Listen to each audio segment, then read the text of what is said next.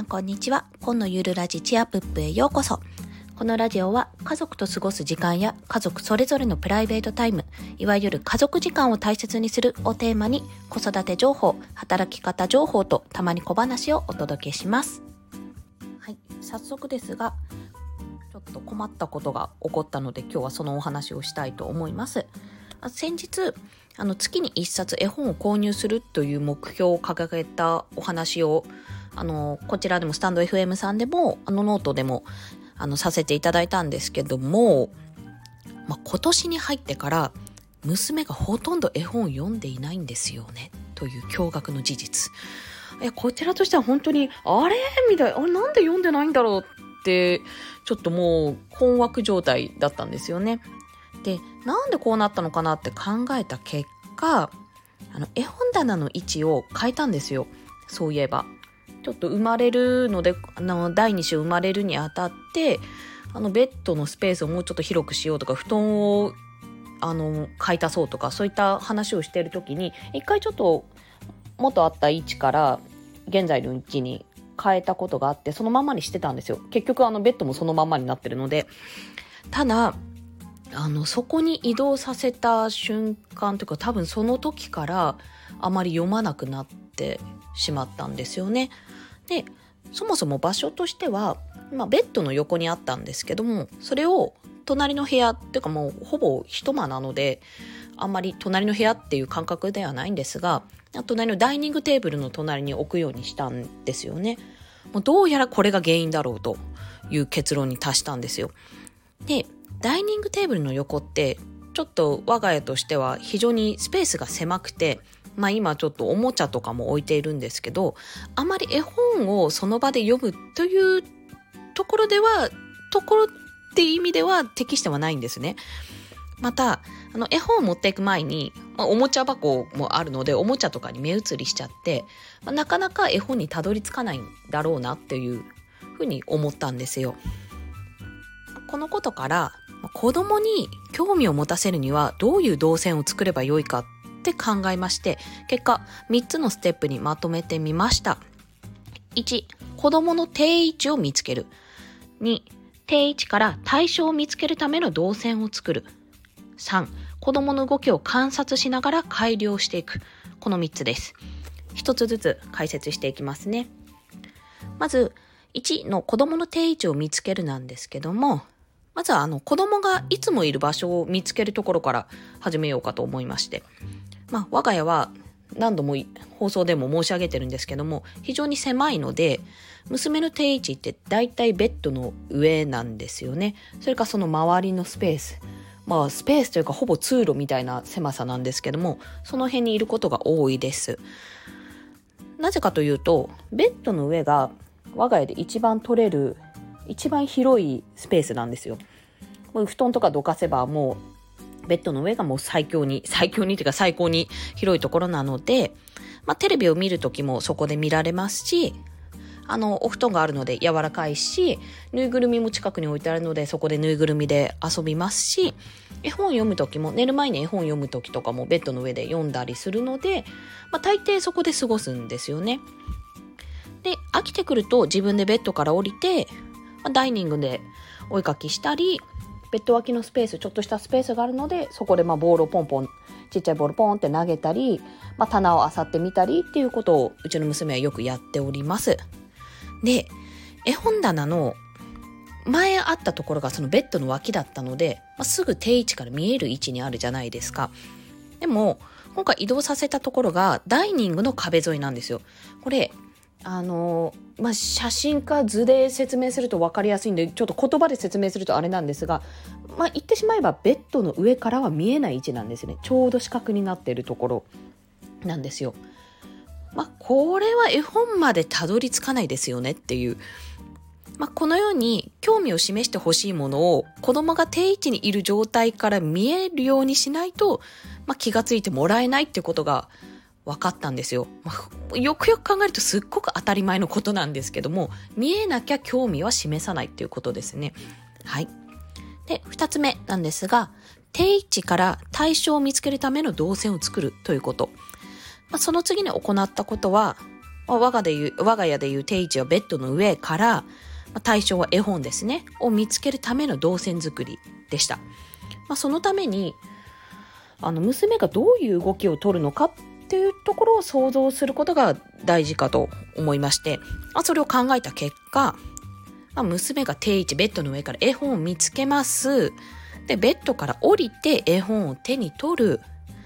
でその場で読むかベッドに戻って読むかってところかなと思ったんですね。まあ、ただベッドに戻って読むのは彼女降りられるんですけど登れないので大人手は 必須なんですけどね。なのでおそらく読むとしたらまあ絵本棚の近くで読むんじゃないかなってちょっと思ったんですよ。でそういう予想を立ててそこから絵本棚の位置を決めようと思いまして考えた結果4つの条件を導き出しました。それが、まあ、定位置我が家でいうベッドの上からまず確認ができる見えるところですぐに取りに行けるところ